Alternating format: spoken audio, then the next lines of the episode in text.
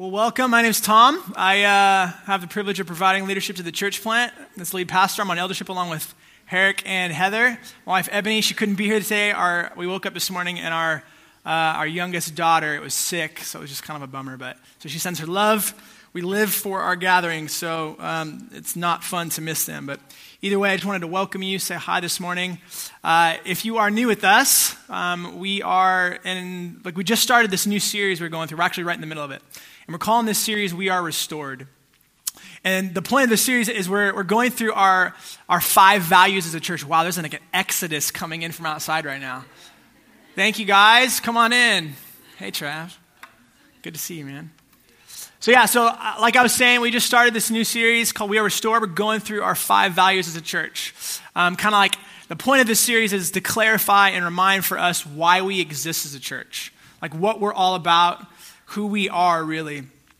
Um, so far, we have uh, we've covered gospel, which is our first week. Our main kind of our main value is the gospel of Jesus. We talked about how if our values was like a solar system, that uh, the gospel would be the sun. Everything orbits around the sun. Everything revolves around the sun. In the same way with us, if our if our five values were this, was a solar system, the gospel will be the center. Okay, last week we talked about family, how the church primarily is a family. Um, this morning we're going to talk about dependence. Um, and it's kind of ironic. If you notice, I'm kind of, I don't usually have a, a stool up here, but Kevin loves me and he brought me a stool this morning. I pulled my back out yesterday. Like, I've done this, I was telling some of you guys this, I've done this twice in my life, and every time I've done it, I've been in bed for like a week. And not like, um, oh, I'm just milking it, but like I can't move. If anybody ever pulled their back out, like, you know what I'm talking about, the pain? It's like next level pain. Like stuff comes out of your mouth, like words that you shouldn't say because the pain is so like immediate and it's awful. So I'm going to try not to swear, okay? I'm going to try not to swear when I'm preaching. I promise I won't swear when I'm preaching, don't worry. Some of your eyes got big like, oh, he's going to cuss when he preaches? No. Don't worry. Uh, but I am, I, am just grateful. Honestly, I'm so grateful to be here this morning. Like, I genuinely thought yesterday, I'm like, I'm going to be in bed for a week.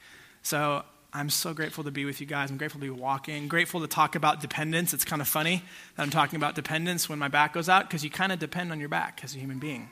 So, so yeah. So um, go ahead and grab your Bibles. John chapter 15 this morning. Uh, that's what we'll be for some of our some of our time. John chapter 15. While you guys are flipping there, uh, anybody ever ran out of gas before? Raise your hand. Wow, a lot of you. Okay, yeah. So I think that there's something really interesting that happens when you're a teenager. Um, your kind of chances of doing really, really dumb things is that goes off the charts. Um, for instance, when I was a teenager, when I was in high school, um, I've only ran out of gas one time in my life. And I ran out of gas because I was with a group of friends and we decided that we wanted to run out of gas on purpose. Uh, I don't recommend this for your car. I don't recommend this as a good time, but we decided to run out of gas on purpose as a group, and my friend's like green, his mom's green Astro van. So, uh, yeah, I'm sure that, uh, I'm sure she wouldn't have been stoked on that, but why would you run out of gas on purpose? We did it because we were bored. Now, I think that's a terrible reason to run out of gas. Uh, but either way, um, and actually, it's kind of funny if you think about it. Like, I remember being a young kid and being like, boredom was the worst thing ever. Like, if you're bored, you're upset because you're just try, your whole life is avoiding boredom. I feel like now, boredom feels like a vacation. Like, I would be soaked out of my mind if, like, I'm bored. Like, this is great. I can actually kind of rest. But either way, what happens when you, your car runs out of gas? It, it doesn't work, right? Because your car is dependent on gas. Okay? Silly analogy, but I want you to start thinking about this idea of dependence, okay? What about you as a person, your body? Your body depends on some things. Okay, it depends on oxygen, it depends on water, okay, it depends on food. For many of us, it depends on coffee. Like there's these realities of things that we depend on. That was a joke, by the way, the coffee one. You guys are allowed to laugh in a church gathering, okay? Even though if the jokes are bad, you should still laugh to make the. No, I'm kidding. Um, either way, there's things that we depend on, okay? You get this idea. Today we're going to talk about what the disciple of Jesus depends on. If you follow Jesus, what, is, what does the Christian, What is the follower of Jesus, what does the disciple of Jesus depend on? And why this idea of dependence is so important to us as restored church. Okay, if, if it's going to be a value of ours, why is dependence something that we value? So, Hopefully, you're in John chapter 15 by now. I'm going to pray for our time, and then we'll jump in, okay? Um, Father, thank you that I get to be here this morning. I'm just grateful for your kindness to me, grateful for your kindness to us. Uh, my prayer is that you would minister to us this morning, Holy Spirit. Thank you that you're with us right now. You're not distant, you're not absent, you're with us. And you're always speaking, you're always declaring the glory of Jesus. So, would you open our ears to hear you this morning? Would you open our eyes, like the eyes of our heart, to see you clearly? And the affection you have for us, and the love that you have for us, and the grace and the mercy you have for us, God. Uh, help my back, please. I really want to. I want to be able to focus on you, God. I'm dependent on you. I love it. It's beautiful. In Jesus' name, Amen. Okay, so I'm going to read you John chapter 15. I'm going to read verses 5 through 11. But here's what I'm going to do. I'm going to read these intentionally slow. Okay, because I want you to kind of consider the imagery here. Um, I really want you to kind of like use your mind's eye and consider the imagery here. I'm going to read it slow. This is the words of Jesus. He says this I am the vine you are the branches. Whoever abides in me and I in him or her, he it is that bears much fruit. For apart from me, you can do nothing. If anyone does not abide in me, he is thrown away like a branch and it withers. And the branches are gathered, they're thrown into the fire and burned. If you abide in me, and my words abide in you, ask whatever you wish, and it will be done for you. By this my Father is glorified, that you bear much fruit and so prove to be my disciples. As the Father has loved me, so have I loved you. Abide in my love. If you keep my commandments, you will abide in my love, just as I have kept my Father's commandments and abide in his love. These things I have spoken to you, that my joy may be in you, and that your joy may be full. Okay, so this morning we're going to talk about two things, okay? So if you're taking notes, write these down. Uh, there's like a notes section in the Restored app if you want to use that, um, or pen and paper is fine too. But here's the two things we're talking about what is Christian dependence and what it means for us as Restored Church. So, what is Christian dependence and what does it mean for us as Restored Church? So, let's jump in. What is Christian dependence? Um, all throughout the New Testament, um, consider the workings of Jesus. Okay? All the gospel accounts, Jesus does all this stuff. Okay? Much of it is spectacular. Much of it is miraculous. And what's interesting about all the things that Jesus did in these accounts of his life in the New Testament, we see him saying and doing things by the power of the Spirit. Okay? Some examples for you. This isn't like an exhaustive list, but I'm going to give you three this morning, okay? In Luke chapter 4, it says that Jesus was full of the Spirit to resist the temptations from Satan in the wilderness. If you remember that story, full of the Spirit to resist the temptations of Satan in the wilderness. In Luke chapter 5, the very next chapter, it says that the power of the Spirit, the Holy Spirit, was with Jesus to heal.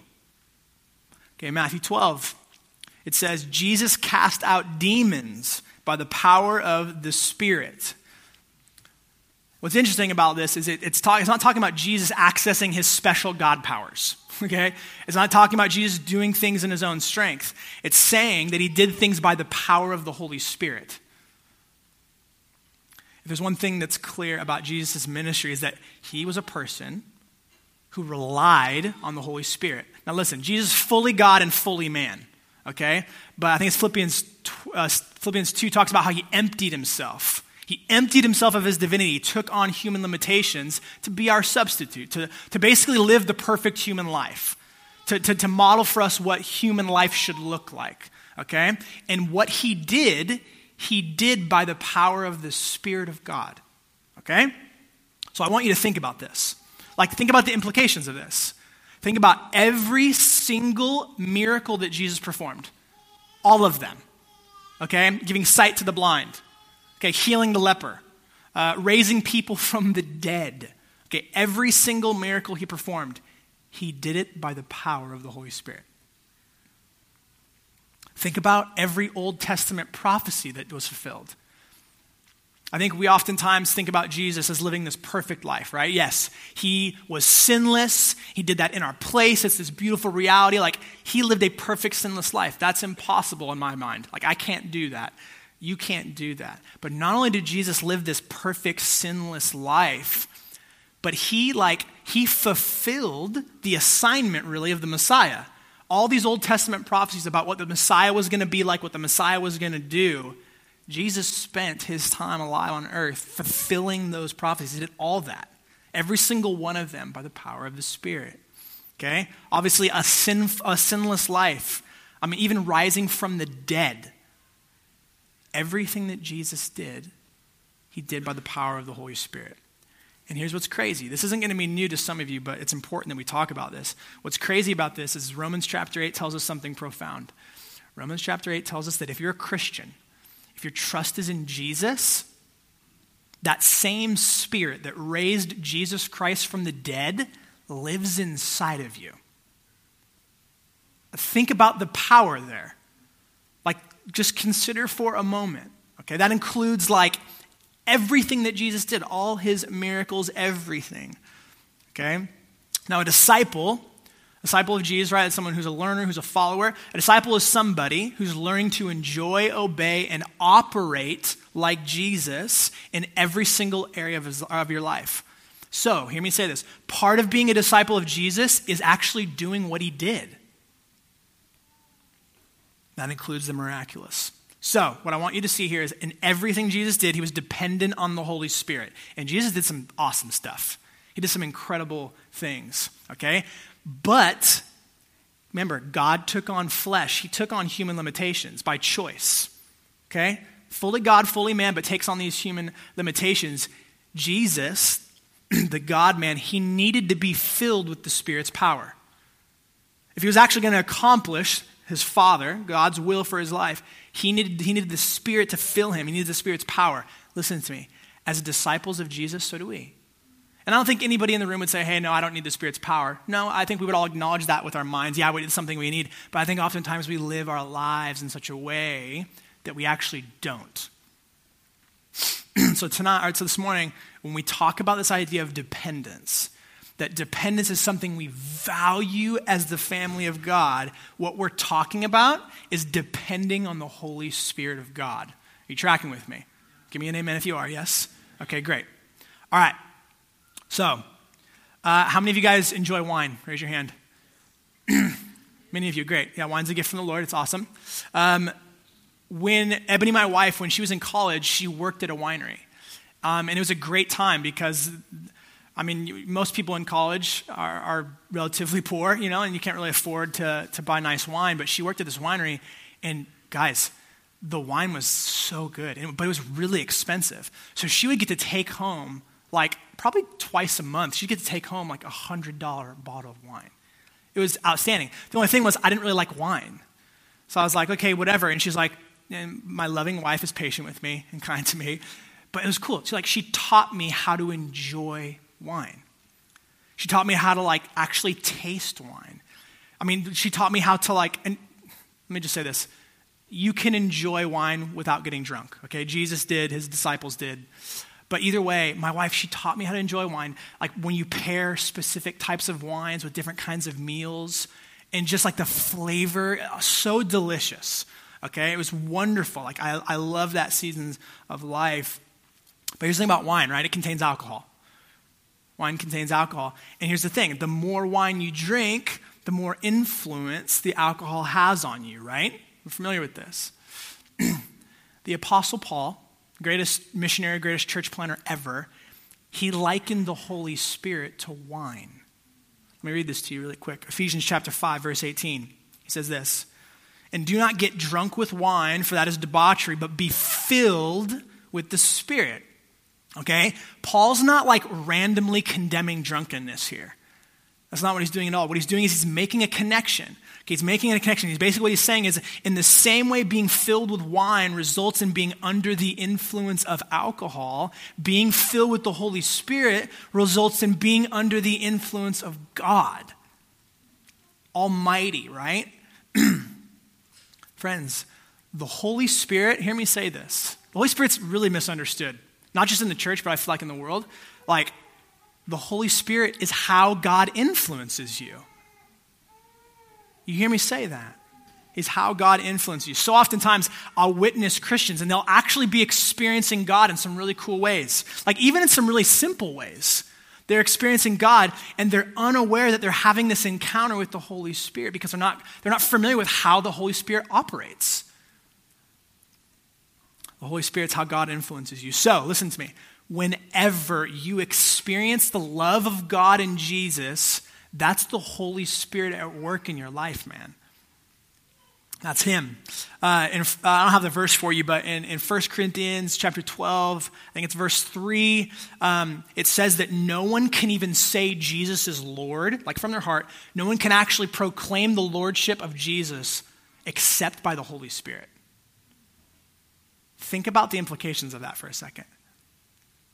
So, whenever you even have the simplest thought, the simplest thought that glorifies Jesus, that's the Holy Spirit. That's Him. Something as simple as like, Jesus is God. Jesus is glorious. Like, He died for me. And He did it on purpose to, to, to display and declare His love for me because He loves me, right? Like, listen, that's the Holy Spirit. That's Him influencing you. The Holy Spirit helps us experience God's love. So, here's the illustration I like to use. Whenever the truths about who God is and what He's done, the goodness of Jesus, the glory of Jesus, the power of Jesus, the grace of Jesus, whenever that moves from your head to your heart, guess who's responsible for that? The Holy Spirit, absolutely. It's the miraculous work, supernatural. It's the work of the Holy Spirit in your life. So here's my question to you today How are you doing? What's up with you? What season of life are you in? What's influencing you today, this morning? What, ki- what kinds of things are influencing you? The, scripture, the scriptures would say, and this is, I, I really firmly believe this, I believe the scriptures would say there's really only three things. There's really only three things that will influence you, three options the Holy Spirit, your sinful flesh, or the enemy, Satan. Okay? And more often than not, Satan even, he like influences you through your sinful flesh. So, what's influencing you today? And if you're having trouble recognizing, just look at your behavior, look at your thoughts, look at maybe even sometimes your words. What's influencing you today? Um, all throughout the scripture, we see this kind of contrast. I talked about this a little bit last week.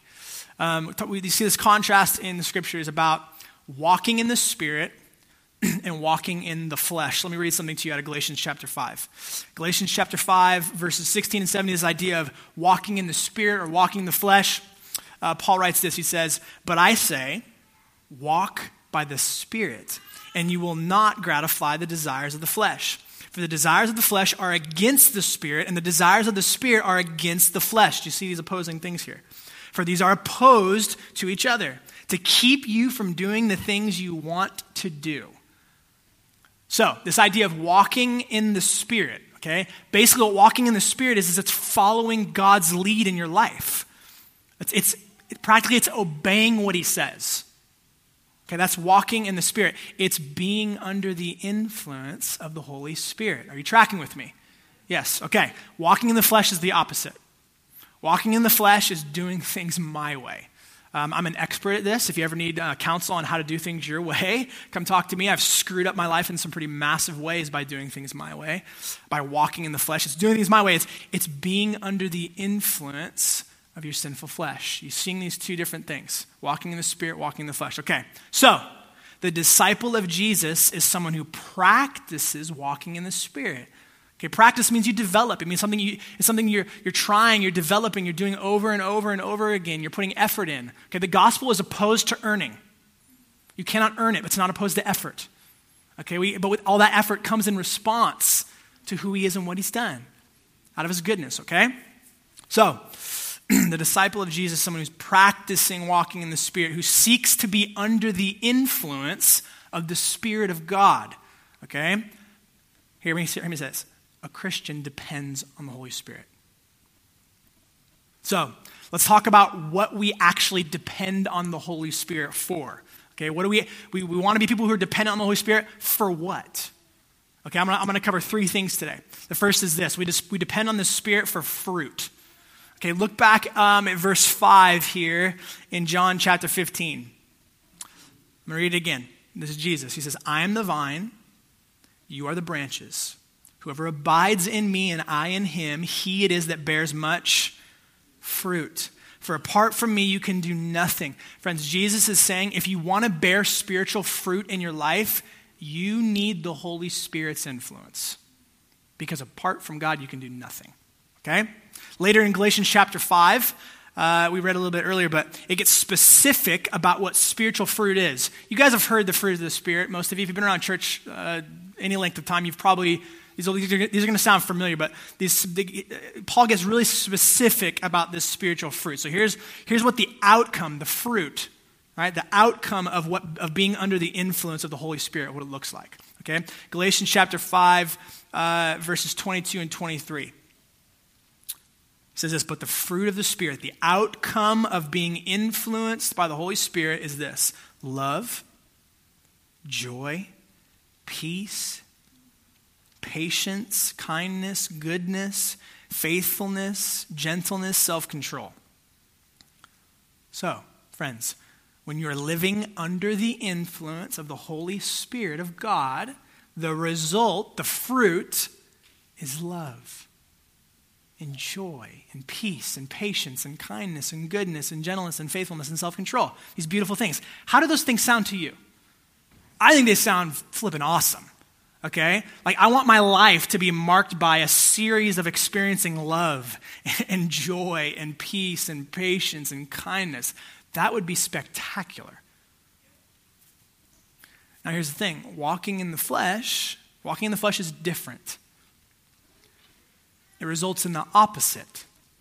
Okay, so think about this. Think about the opposite of love. Think about the opposite of joy. Think about the opposite of peace. I'm going to go through all these. Think about the opposite of patience. Stay with me.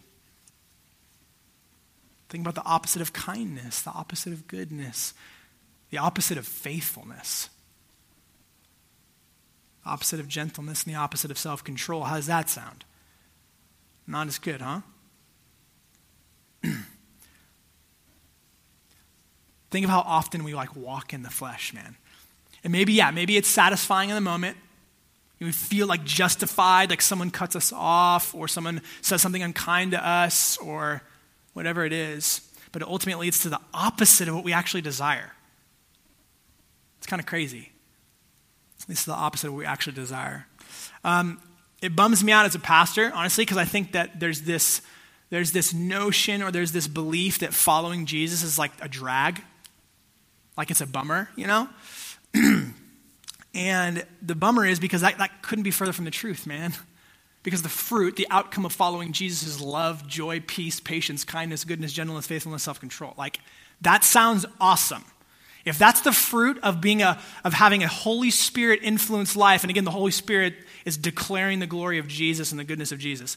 So if the result, the outcome of living a life that's influenced by the Holy Spirit results in the deepest longings of your heart being satisfied, how could we want to give ourselves to anything other than following Jesus? and not, I'm not picking on uh, not yet Christians. I do this like every day. I believe the lie that something else is going to satisfy me and actually bring me joy, and it doesn't. It brings me the opposite of joy because I want to be under the influence of my authority sometimes and not the Creator who loves me and knows everything about me. so, Christians depend on the Holy Spirit to operate like Jesus did, okay? To bear spiritual fruit just like he did. So, if we're going to operate like Jesus, we desperately need the influence of the Holy Spirit. You with me? Okay.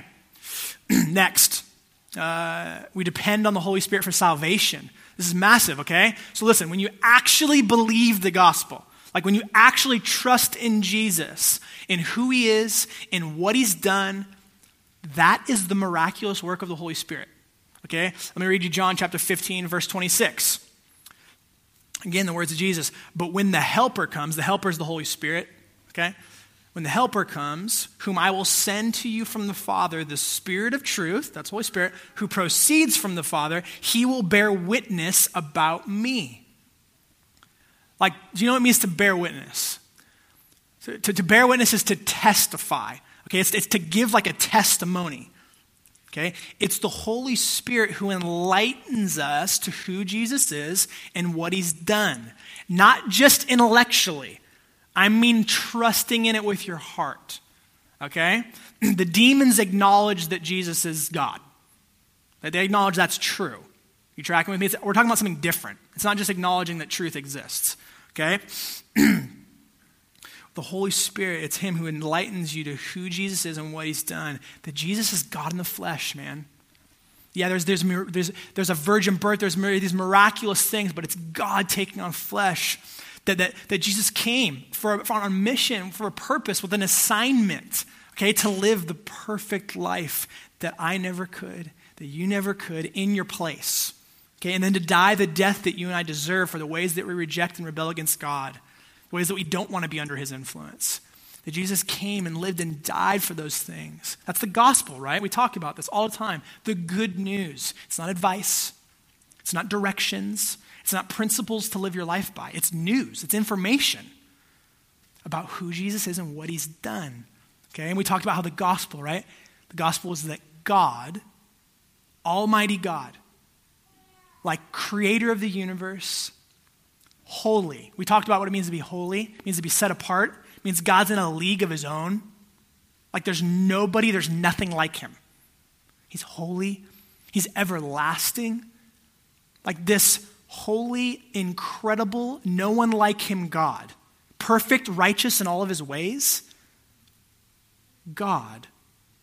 The gospel is that that God loves me.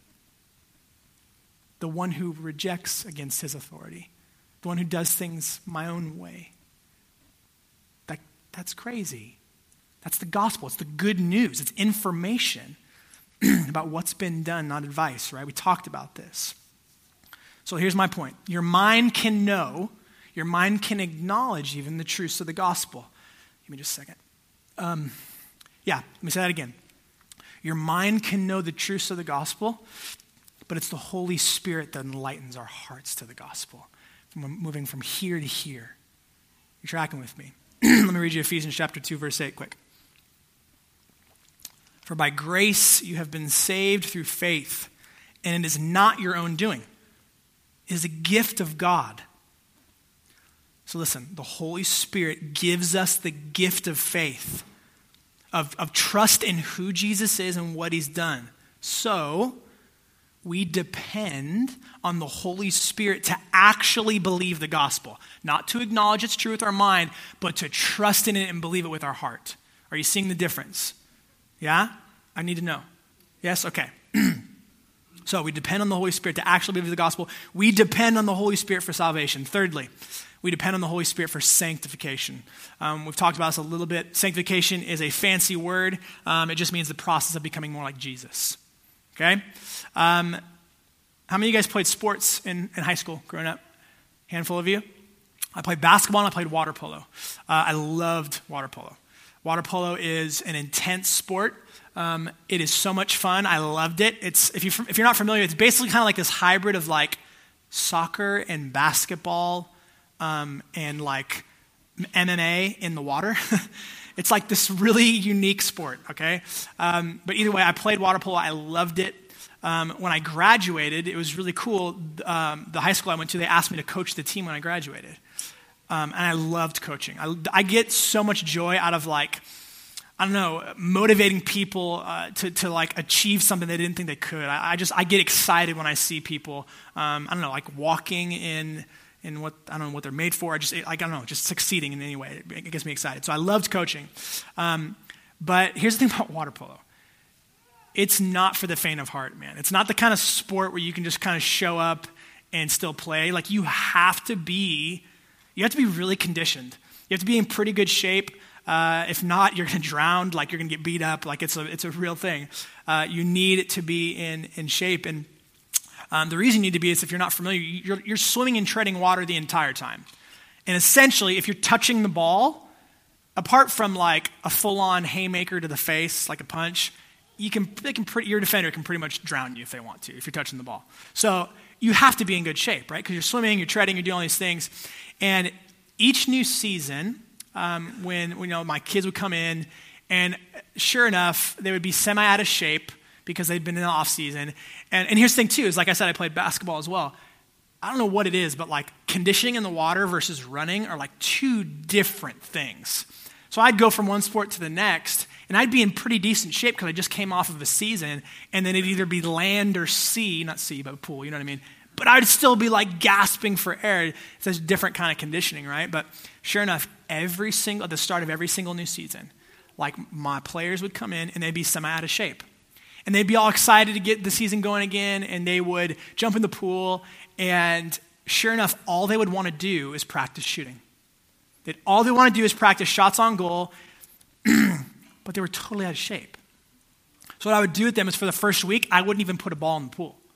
I wouldn't let them touch a ball because I have to get in shape because conditioning, being conditioned, especially in water polo, is primary. Shooting is secondary. It's important, don't get me wrong, we're going to practice that, but like you can't play the game if you can't stay above the water. because conditioning is primary, shooting is secondary. The reason I bring that up is because as a pastor, I watch people I love and I watch them wrestle with this idea of what they're called to. Like, they struggle. God, what's your will for my life? Like, should I change jobs? Should I, should I go back to school? Should I get, should I get a better degree? Uh, should I get married? Should we have another kid? All these things, those are great. Those are important things, okay? But they're secondary. They're secondary. God's primary will for your life is that you'd be sanctified. His primary will for your life is that you would look more like Jesus. That's your primary calling. It's like jumping into the, like doing the other thing would be like jumping into the pool and drowning while you're trying to practice shots on goal. Shots on goal are important if you want to play water polo. You can't score without them. But they're secondary, they're not primary. God's primary will for you, hear me say this, if you follow Jesus, his primary will for you is that you look more like Jesus and all of his glory and all of his beauty and all of his kindness. He wants you to look like Jesus. Take a look at 2 Corinthians chapter 3 with me really quick. Verses 17 and 18. Uh, the words should be up here if you guys have them. I'll read it though, either way. this idea of we depend on the Holy Spirit to make us more like Jesus. We depend on the Holy Spirit to sanctify us.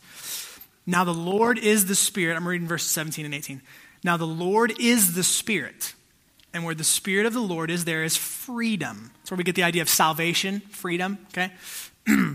and we all, Verse 18, and we all, with unveiled face, beholding what? The glory of the Lord, are being transformed into the same image from one degree of glory to another. For this comes from the Lord who is the Spirit. Okay, listen. If you're a Christian, if you're a disciple, a follower of Jesus, God is in the process of transforming you, of making you more like Jesus. And it says from one degree of glory to another. Do you know how small one degree is? It's tiny. Okay, what are they talking about here? No, one degree at a time. It, it, it means that it's not going to happen overnight, man. It means that there's this, there's this process, one degree of glory to the next. And how does that happen? How does this sanctification process happen? Look, it tells us in verse 18, it says, by the Holy Spirit showing us the glory of Jesus. So, as we behold the glory of Jesus, that's the Holy Spirit influencing us. You tracking with me? Okay, that's drinking deeply of the wine, even that is the Holy Spirit. Holy Spirit influences us to see the glory of Jesus. What happens? We're like that butterfly or that, that, that caterpillar in the cocoon, and we shift and we transform into the butterfly. And that butterfly is the glorious person of Jesus Christ. Like, do you see how God is transforming you by showing you the glory of Jesus through the Holy Spirit? I know this is a lot. I just need you to know, like, I want you to know this. One degree. Thank you, girl. Or boy, I can't tell. Sorry. Amen. Either way. so, listen to me. The more time you spend thinking about, reading about, singing about, meditating on the glory of Jesus, the more the Holy Spirit transforms you into Jesus' likeness. Friends, it's like drinking wine. The more wine you drink, the more effect it has. The more under the influence you become. So we depend, as Christians, restored church, we depend on the Holy Spirit for fruit, for salvation, and for sanctification, for becoming more like Jesus. Okay, my last point. I'm almost done. What does it mean for us? What does it mean for us as restored church? Okay, what does it mean that depending on the Holy Spirit is something that we actually value? Like it's really, really important to us. Okay, I'm going to stay with this kind of wine analogy, right? What it means is that in, as individuals and as a community, so individually and communally, we seek to be filled with the Holy Spirit. It's something we want, it's something we're seeking, okay? we want to be filled with the Holy Spirit. Dare I say we want to be drunk on the Holy Spirit? Now, listen, when I say that, there can kind of be some weirdness with that. When I say drunk on the Holy Spirit, I'm not talking about doing weird things. It's not what I'm talking about at all. What I, what I mean is we want to be radically under the influence of God. We want to radically operate like Jesus and not our sinful flesh. So, listen, do you know what happens when a community of people are filled with the Holy Spirit? They walk in the Spirit. And do you know what happens when a community of people actually walk, like an action, a verb, right? Ooh, sorry. Do you know what happens when a community of people actually walks in the Spirit?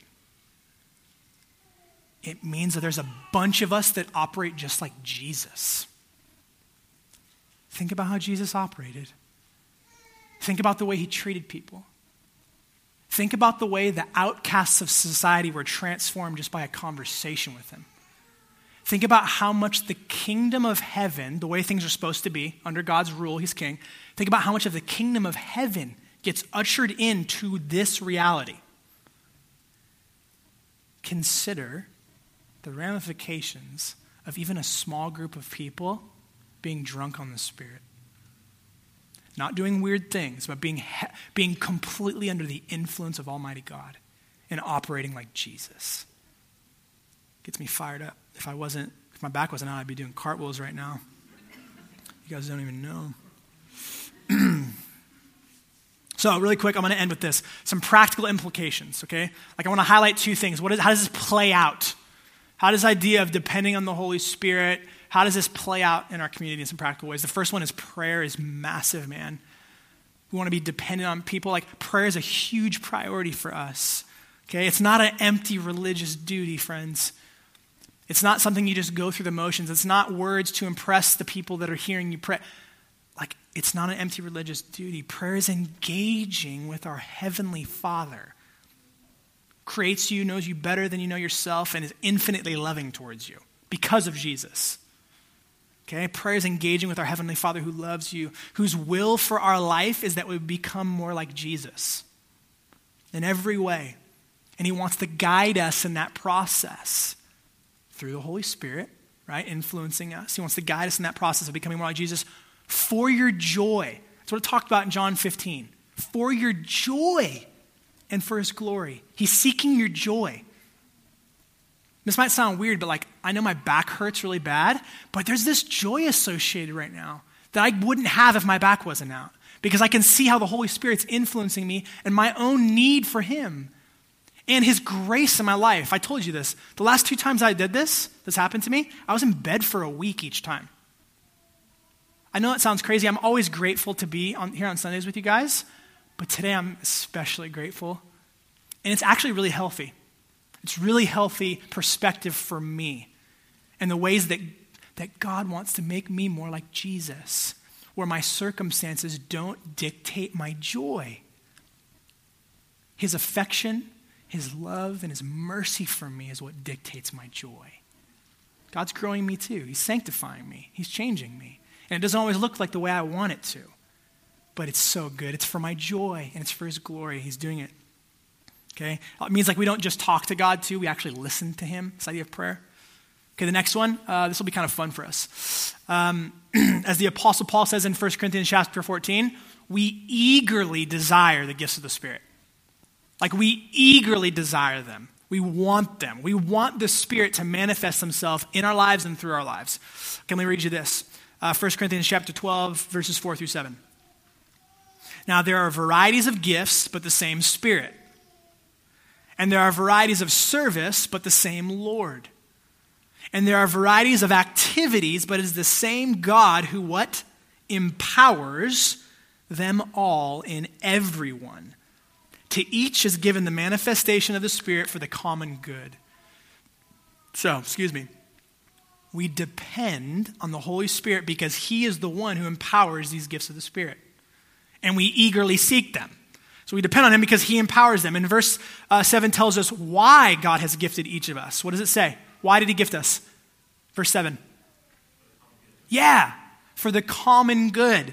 Okay, so here's the big idea. Listen to me say this, Christians. Your gifts are given to you, they are not for you. I'm going to say that again. God gives you your gifts. They're given to you, but they're not for you. Okay? I've used this analogy a bunch of times before, but it's like a UPS driver. Okay? You got your truck, it's filled with packages for Christmas, you know, like, uh, and your truck's filled with all these presents, all these packages for Christmas that are going to get delivered. You, as the driver, you didn't put them there. Like, you didn't, you didn't create them, you didn't package them. They're there. Apart from you, they're there. But they're not, they're given to you, but they're not for you. They're given to you for the purpose of delivering to other people. You following me? Your spiritual gifts, they serve the same purpose. They're, they're given to you, but they're not for you. They're not for you to find an identity in. I'm the preacher. I'm the worship leader. I'm the prophet. I'm the, the like, your identity is you're a chosen, beloved son or daughter of the king. That's who you are. But those gifts, they're not, they're given to us, but they're not, they're not for us. Okay, let me read you one quote quick from this fantastic book on spiritual gifts. This guy, Sam Storms, uh, he wrote a book called The Beginner's Guide to Spiritual Gifts. You guys have that quote? Great. He says this quote Spiritual gifts are not just, I'm sorry, spiritual gifts are not God bestowing to his people something external to himself. They are not some tangible stuff or substance separable from God. Spiritual gifts are nothing less than God Himself in us, energizing our souls, imparting revelation to our minds, infusing power in our wills, and working His sovereign and gracious purposes through us. Spiritual gifts must never be viewed deistically, as if a God out there has sent something to us down here. Spiritual gifts are God present in, with, and through human thoughts, human deeds, human words, and human love. Spiritual gifts are God going public among his people. I love that. The gifts that you possess, the spiritual gifts that you have, they're given to you, but they're not for you.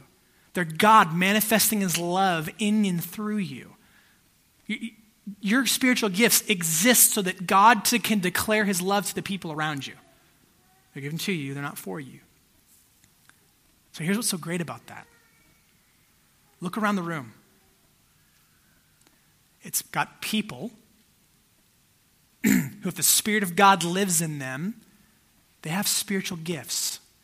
And guess who those spiritual gifts are for? They're for you. The church is a beautiful thing, friends. The church is a beautiful thing. The body of Christ, the family of God, each of you, given grace gifts, that means you don't deserve them, grace gifts to you, your UPS drivers, your truck's full, to deliver gifts to the family of God. It's this beautiful thing. God really loves you and he wants to communicate it. um, so, really quickly, here's what I want to do. I know I'm at, yeah, I'm kind of going long, but it's okay. Uh, I want to read you a list of spiritual gifts. And what I want you to do is, I want you to, um, when I read you these, I want you to consider for just a moment two things. One, if you have this gift or you desire this gift, and if you do, recognize that those gifts are for you to deliver, right? You're the UPS driver. So the first thing, I want you to, we're going to review this list.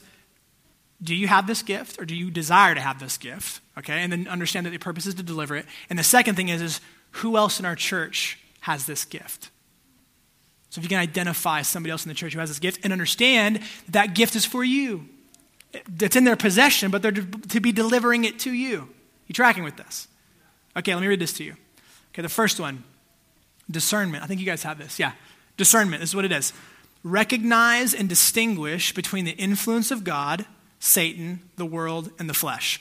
My wife, she has the gift of discernment. Ebony, I, this has happened multiple times. Let's keep going. I don't want to take up too much more time. Evangelism. Proclaim the gospel with the goal that the lost would come to know Jesus. Okay, exhortation. Motivating spiritual growth and action. Giving meeting the various needs. This isn't just money, but it's part of it. Meeting the various needs of the church, its people, and its ministries. Okay, Robbie has this gift. Paul has this gift. Many of you guys have this gift. Hospitality. This is a big one that's misunderstood. Benevolence done towards those outside one's normal circle of friends, as is implied by the literal meaning of the Greek word love of strangers. So, the Greek word hospitality, it means love of strangers, okay? Tiffany has this gift. Jules has this gift. Nancy has this gift. Many of you have this gift. Leadership, the next one. Leading God's people into deeper relationship with Christ and each other. Mercy, patience and compassion towards those who are suffering and afflicted. If you have a mercy group or a mercy gift, it means you see someone suffering and you are crying with them immediately. You are right there with them. Okay, Cassie Logue has this gift. Jason Wilson has this gift. Lisa has this gift. My wife has this gift. Many of you guys have a mercy gift. Miracles. Supernatural occurrences that happen at God's d- discretion and reveal the presence and glory of God among his people. Okay, this would be like kind of like the gift of healing would fall under this one. Next one, pastor and shepherd. Okay, these are this is a gift. This is not like the office or role. Different, okay? To pastor is to shepherd. Okay? Here's what it says to care for the spiritual well being of a local body of God's people. Herrick is one of the most gifted shepherds I know. He shepherds my heart daily. Jason has a shepherding gift. Mark has a shepherding gift. I'm excited to see what more shepherding gifts, especially ladies. Prophecy.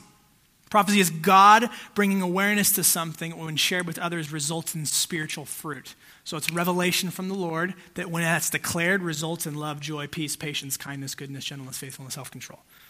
okay, Heidi Deal has this, I believe.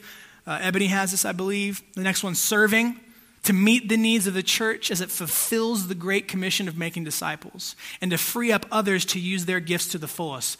Brandon has this gift. Absolutely. Both Kevins have this gift. Mama Logue has this gift. Jack, where you at? You have this gift. A lot of you guys have this gift. A couple more. Teaching effectively communicates what the Bible says, what it means, and how to apply it to our lives. Okay, Chad has this gift. Colton has this gift. Um, tongues, speaking a message that glorifies God in a language that is unknown to the one speaking it. Interpretation of tongues, it's interpreting that message. Okay, wisdom, last one intimate understanding of God's word and his commandments that is used to guide others towards a life of holiness and worship. Any of these resonate with any of you personally? None of them. Thank you, Erica. Thank you, Gabe. Any of you guys be able to recognize people in your community that have these gifts too?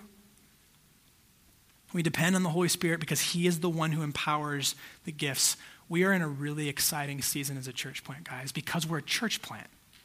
We're an infant baby. We're learning about each other. We're learning about the ways that God has poured his spirit out and is continuing to pour his spirit out to declare his love to us through each other, through these spiritual gifts. It's a beautiful thing. So, listen, if you're a Christian, God is calling you to bless other people under the influence of the Holy Spirit. Okay, and he's going to do that through those gifts. Here's what that means practically, okay? It means that whenever the church gathers together, stay with me. Whenever the church gathers together, we should be the most expectant people in the world. Like we should be fully expectant when we gather together. Why? Because God loves his people. He loves his people. And guess what the primary instrument that he uses to declare that love is? You. If the Spirit of God is in you, it's you. So we should be expectant people, okay? Whenever we gather, how's God going to use me today? And I'm not talking just about worship gatherings. This is important. This is great. This is beautiful. I mean, in general. How is God going to use me today to communicate love to somebody else? And how is God going to, like, how is He going to bless me today through other people?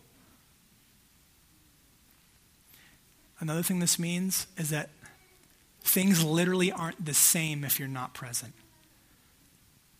You matter. God's uniquely poured his spirit out into you. If you, if you follow Jesus, if you don't, I want to talk to you. I'll tell you all about the gospel. All you have to do is receive the gospel, actually believe it, not just acknowledge it's true, but grab a hold of it with your heart. And when you do, he pours his spirit out on you. And he starts to sanctify you and make you more like Jesus. And Jesus was a man who was radically under the influence of the Holy Spirit. All right, I'll call the band up. I'll close with this. I know I'm going long. So, so here's the thing we have two options as people. We're either, stay with me, we're either self reliant or we're dependent on the Holy Spirit.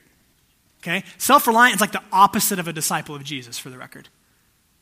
So, in the moments of my life where I'm self reliant, I don't communicate the needs that I have to other people, especially the family of God, to help love me and care for me, empowered by the Spirit. When I do that, I'm self reliant. I'm resisting following Jesus. Or we're dependent. And here's what I want to do I want to end, uh, I'm going to ask you to stand if you're able. I want to end this morning um,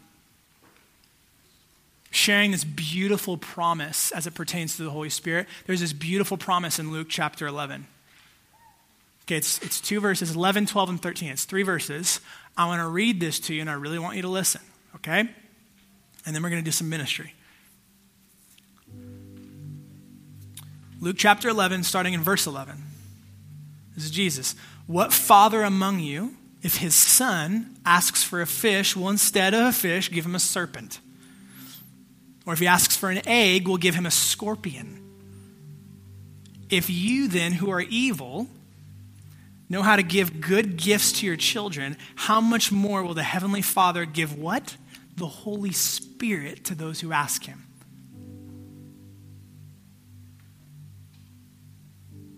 God promises. He promises to give the Holy Spirit to His children. And listen, all you have to do is ask.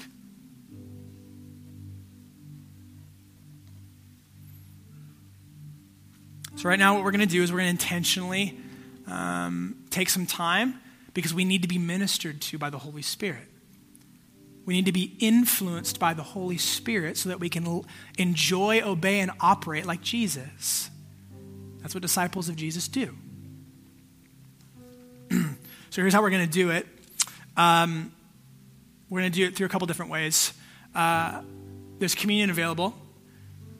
I'll give, you, I'll give you a moment to do that in just a second. But what communion is, is it's a time when we can literally give our minds and our hearts together, not just individually, collectively as the family of God, where we can give our minds and our hearts over to this reality of celebrating and remembering what Jesus has done.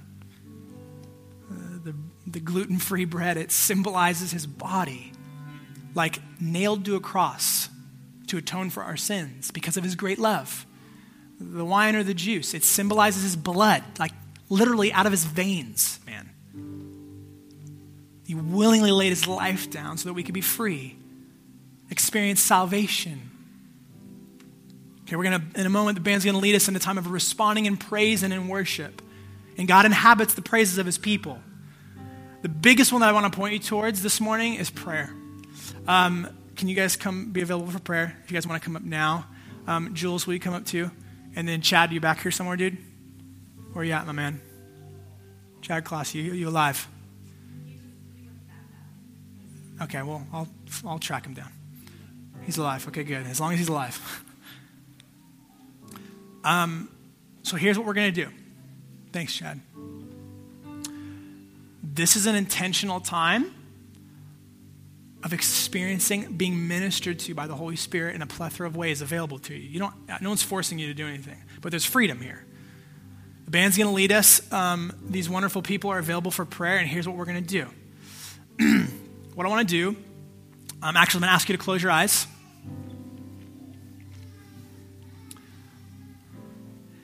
And I want to call on God, our Heavenly Father, for Him to honor the promise of giving more of the Holy Spirit to those who ask Him for it.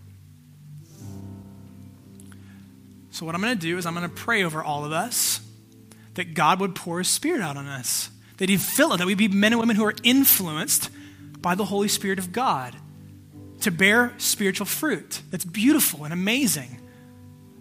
And to be secured in our, in our, in our salvation, to know that we're, we're saved, to know that we're delivered from the bondage of the lies of the enemy that would influence us, that maybe our circumstances are what define our joy or our peace. That's bogus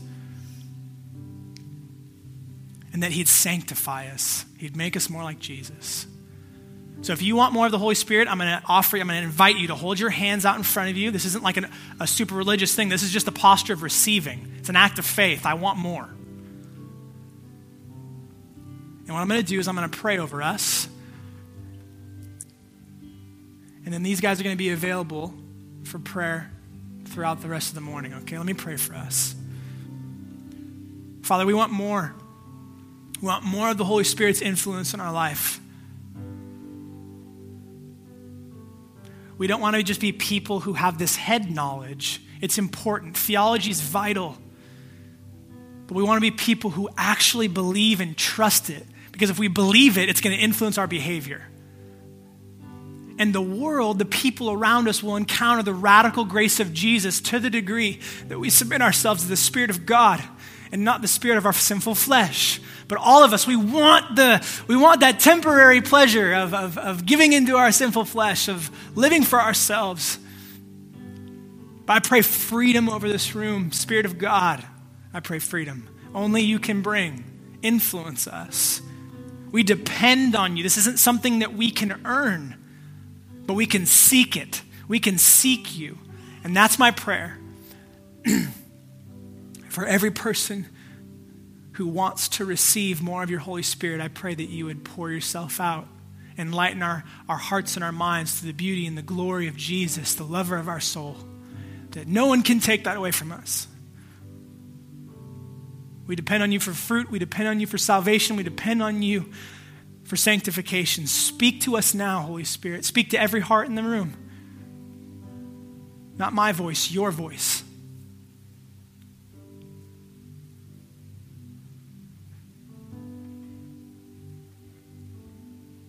God's bringing things to mind even right now. He's giving you some, he's giving some of you direction right now. He's communicating his great love right now. That's him. It's not your conscience. It's not your imagination. That's him. Father, we love you. We want to be men and women who are consistently living a life of responding to your goodness. Continue to minister to us. We love you, Jesus. It's in your holy and beautiful name that we pray. Amen.